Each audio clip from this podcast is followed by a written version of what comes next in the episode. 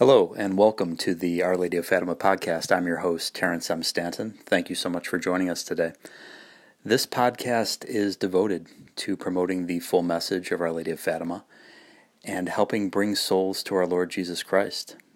I believe that promoting the message of Our Lady of Fatima and the consecration of Russia to the Blessed Mother's Immaculate Heart by the Pope and all of the bishops of the world in union with him is literally the most important thing that's going on in the world today and something that needs to be talked about, something that needs to happen. And in order for there to be any sort of change in the world, any sort of turnaround from this satanic regime that we seem to be under globally, whether you're talking about Australia or New Zealand or in the United States or just about any country in the world you can think of. The only solution to what ails us is not from a politician, it does not come from any sort of ideology. It comes from doing what the Blessed Mother asked us to do back in 1917. We all have our part to play. Not just the Pope, not just the bishops, but the laity too. So, as an introduction, and I'm sure many of you who have stumbled upon this podcast by the grace of God already know about the message of Our Lady of Fatima, but I'd like to share a little bit about it with you right now from the Fatima Center, which is a wonderful resource to go to for information about Our Lady of Fatima. So here's a quick history of the apparitions. The Blessed Virgin Mary, the Mother of God, appeared six times to three shepherd children, the three seers, near the town of Fatima, Portugal, between May 13th and October 13th, 1917. Appearing to the children, the Blessed Virgin told them that she had been sent by God with a message for every man, woman, and child living in our century. Coming at a time when civilization was torn asunder by war and bloody violence, she promised that heaven would grant peace to all the world if her requests for prayer, reparation, and consecration were heard and obeyed. If my requests are granted, there will be peace. Our Lady of Fatima explained to the children that war is a punishment for sin and warned that God would further castigate the world for its disobedience to his will by means of war, hunger, and the persecution of the church the Holy Father, and the Catholic faithful. God's mother prophesied that Russia would be God's chosen instrument of chastisement, spreading the errors of atheism and materialism across the earth, fomenting wars, annihilating nations, and persecuting the faithful everywhere. If my requests are not granted, Russia will spread its errors throughout the world, raising up wars and persecutions against the Church, the good will be martyred, the Holy Father will suffer much, and various nations will be annihilated. In all her appearances at Fatima, the Blessed Mother repeatedly emphasized the necessity of praying the Rosary daily, of wearing the brown scapular of Mount Carmel, and of performing acts of reparation and sacrifice. To prevent the terrible chastisement at the hands of Russia and to convert that poor nation, Our Lady requested the solemn public consecration of Russia to her Immaculate Heart by the Pope and all the Catholic bishops of the world. She also asked that the faithful practice a new devotion of reparation on the first Saturday of five consecutive months. And as I'm recording this, the first Saturday of October is tomorrow. I'll talk a little bit about the five first Saturdays momentarily. The heart of Our Lady's message to the world is contained in what has come to be called the Secret, which she confided to the three child seers in July 1917. The secret actually consists of three parts, the first two of which have been publicly re- revealed. The first part of the secret was a horrifying vision of hell, where the souls of poor sinners go, and contained an urgent plea from Our Lady for acts of prayer and sacrifice to save souls. The second part of the secret specifically prophesied the outbreak of World War II and contained the Mother of God's solemn request for the consecration of Russia as a condition for world peace. It also predicted the inevitable triumph of her Immaculate Heart following Russia's consecration and the conversion of, quote, that poor nation to the Catholic faith. The last part of the secret, often called the third secret, has not yet been made public, but was written down by Lucy dos Santos, the last living Fatima seer, in 1944 and has been in possession of the Holy See since 1957. Most informed sources speculate that this portion of the secret concerns chaos in the Catholic Church, predicting widespread apostasy and a loss of faith beginning in the seventh decade of the 20th century. And since then, Sister Lucy has gone on to her eternal reward, and we'll get into this, I'm sure, in future episodes. But there was a very controversial revelation of what's known as the Third Secret by the Vatican in 2000, but many people believe that um, the entire Third Secret wasn't revealed, including Mother Angelica, may she rest in peace, who said, Personally, I don't think we got all of it. And I would tend to agree with Mother Angelica. And now for a little bit more about the devotion of the first five Saturdays.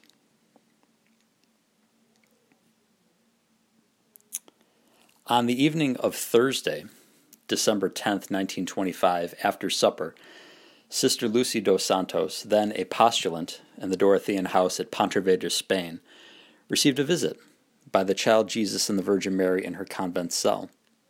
Showing the young nun a heart surrounded by thorns, Our Lady said to her, See, my daughter, my heart surrounded by thorns, which ungrateful men pierce at every moment by their blasphemies and ingratitude.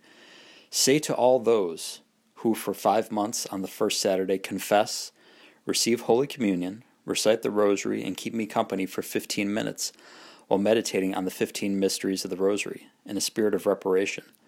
I promise to assist them at the hour of death with all the graces necessary for the salvation of their souls.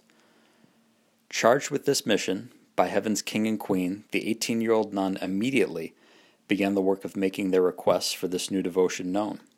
She informed her Mother Superior at once, as well as her priest confessor, Father Lino Garcia. It was he, in fact, who ordered Lucy to immediately write down everything which concerned the revelation. Later, she would write at even greater depth to Bishop Pereira Lopez and many others, striving to establish in the hearts of those around her the urgency of promoting this wonderful new gift of grace.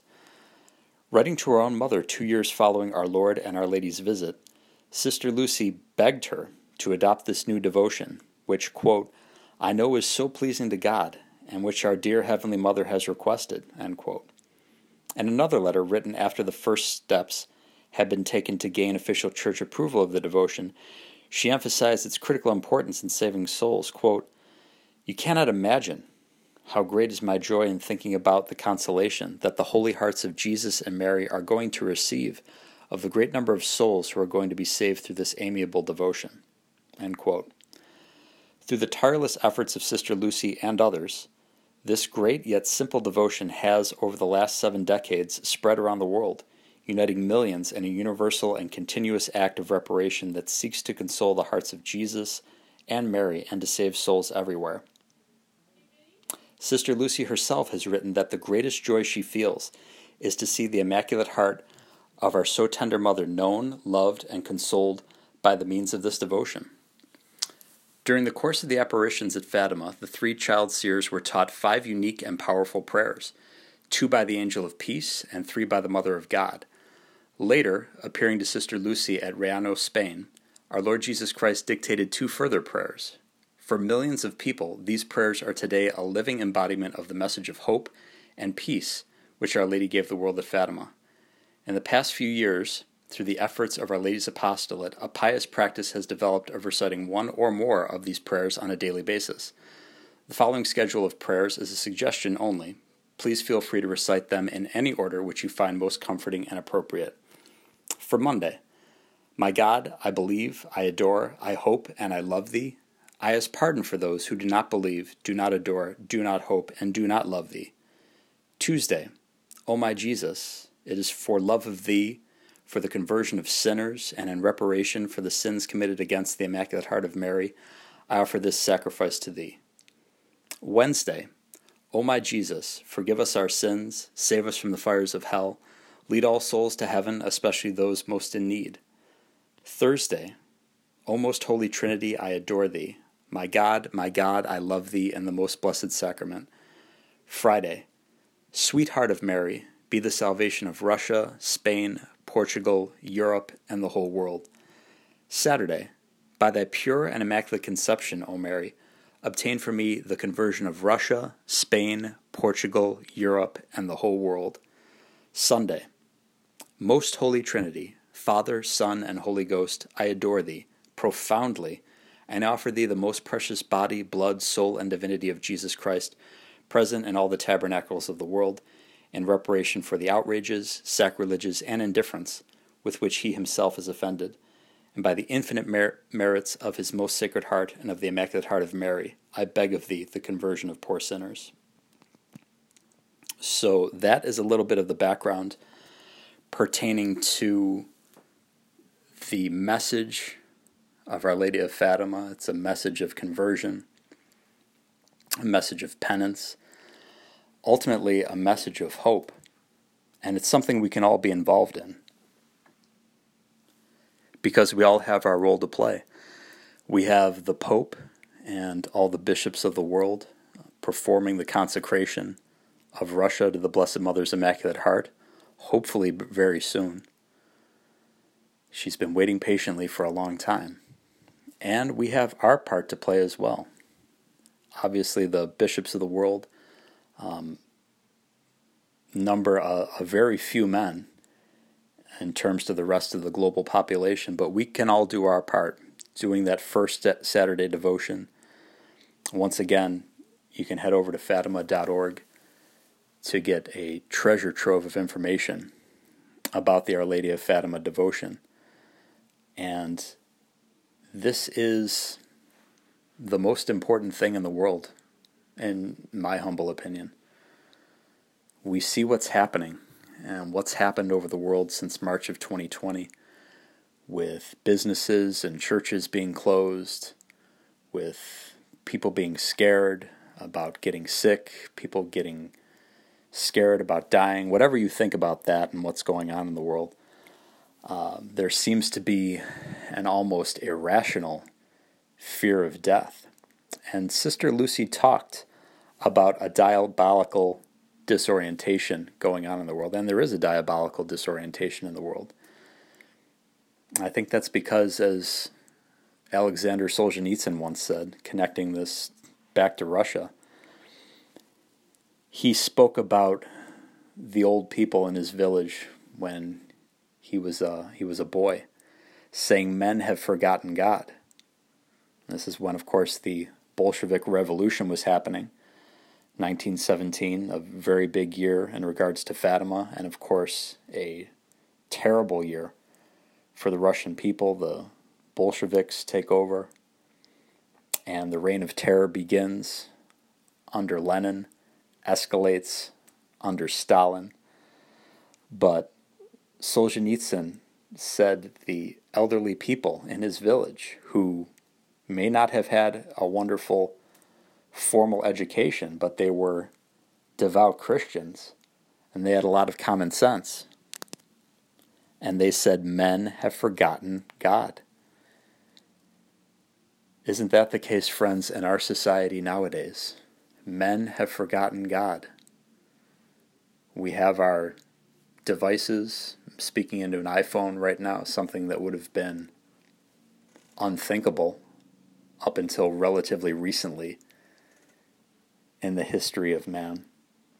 All of these devices, all of these computers, all of these phones, being able to send information incredibly, in an incredibly fast manner, all around the world, seemingly all at once. We have all this information at our fingertips, but what are we doing with it? And what are we pursuing ultimately? Are we pursuing the Lord's will for our lives? Or are we pursuing our own will? I believe very strongly that God has a general will for everyone, that is to be saved, to be with Him forever in the beatific vision for all eternity, experiencing bliss, experiencing joy beyond anything we can possibly imagine but I also believe that He has a specific will for our lives that only we can achieve. There are things in this life that only I can achieve, things in this life that only you can achieve by the grace of Almighty God. It's our mission and part of our gift back to Him, if you will, for His tremendous gift of life, is discerning, aided by prayer, aided by sacraments. What are the gifts the Lord has given me? And how can I make use of what He's given and give it as a gift back to Him, pursuing His will in all things, trying to accomplish what He wants us to accomplish for His greater glory and for the salvation of souls. There are things that only we specifically can do, and part of the joy of life, part of the great adventure of life, is finding out what that is and then wholeheartedly and passionately pursuing it.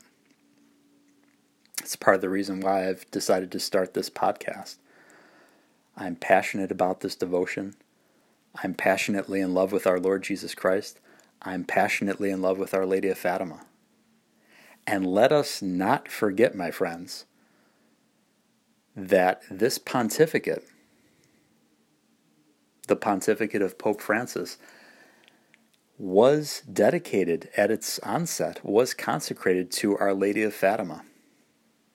So she's not done working with Pope Francis. She's not done working with everyone else. She's always working. She's tireless. She's always bringing souls to the Lord. Think of so many images of the Blessed Mother, um, be it Our Lady of Prompt Succor, be it Our Lady of Fatima. She's always with Jesus. She's always bringing Jesus, usually in the form of a child, right? The child Jesus. Because who can say no to the innocence, to the beauty, to the grandeur of the second person of the Most Holy Trinity, especially as a child. And indeed, in the last uh, vision associated with Our Lady of Fatima and the great miracle, the miracle of the sun, in October of 1917, Saint Joseph is there and it's Saint Joseph who's holding Jesus. And this year has been dedicated by Pope Francis to Saint Joseph, of course. I'm sure many of you know that. I had the privilege of seeing Father Calloway speak a couple years ago in the run up to uh, his book pertaining to consecration to St. Joseph. And one of the prayers he asked for in the back of the book, and at that time during his talk, was asking that the Pope would declare a year of St. Joseph, a year acknowledging St. Joseph and his role in the Holy Family, his role in salvation history. And Father Calloway's take, and I, it's certainly a, a very uh, sagacious thought on his part was that the world has kind of forgotten about devotion to Saint Joseph. He's the forgotten man. And you figure the foster father of our Lord Jesus Christ, he has this huge responsibility in salvation history, but it's almost like we've forgotten about him down throughout the ages. And there are graces that are to be achieved and to be received through developing that relationship with St. Joseph that many of us, and I, I, put myself at the, the forefront of that list, um, have have forgotten about. A gentleman named Steve Wood from the Family Life Center. He was the founder of uh, St. Joseph's Covenant Keepers. He certainly never forgot about St. Joseph. God bless good men like Steve Wood he's been talking about devotion to St. Joseph for a long time now. So it's my hope and my prayer, and it certainly was Father Calloway's prayer when he asked for people to pray that a year of St. Joseph will be declared. And lo and behold, by the grace of God, it's happened. So think about Pope Francis. There's the consecration at the beginning of his papacy to the Blessed Mother, specifically under the title of Our Lady of Fatima. And now, at least through uh, the early portion of December, we're still in the year of St. Joseph. So the Holy Family is going to continue to work in this pontificate and all subsequent ones. They haven't given up, certainly, and we can't give up either. Keep showing up, like Dr. Ralph Martin says. Keep showing up and keep the faith. Because one way or another, the will of Almighty God is going to be done in the world. Things seem rough right now. Things seem difficult, and they are. I'm not going to deny the fact that we're living through tough times and we're living through um, some rather remarkable times, but there are graces to be had. Keep praying that rosary every single day. Make the first five Saturdays devotions. Keep trusting in the Lord and keep loving the Blessed Virgin Mary. My beautiful nieces, uh, one of them is always telling everyone who will listen to love Mary more. You know, love the Blessed Mother more. We can't love her enough. She's always going to lead souls to Jesus. So I'm looking forward to uh, many more episodes, hopefully. By the grace of God of the Our Lady of Fatima podcast, I just wanted to introduce you to the devotion, and initially, if you were unaware of it, and hopefully in further episodes we can delve deeper, um, not only into the message of Our Lady of Fatima, but uh, also Jesus' incredible love for you and for me and for every single person we will ever meet in our lives. And I'd like to conclude this episode with a prayer. In nomine Patris et Filii et Spiritus Sancti. Amen. Ave Maria, gratia plena, Dominus tecum, benedicta tu in mulieribus, et benedictus fructus ventris tui, Iesus. Sancta Maria, Mater Dei, ora pro nobis peccatoribus, nunc et in hora mortis nostrae. Amen. Virgo potens, ora pro nobis. Sancti Joseph, terror daemonum, ora pro nobis. Thank you once again for joining us on the Our Lady of Fatima pro- podcast. My name is Terrence M. Stanton, and I greatly look forward to talking to you in future episodes. Goodbye, and God love you.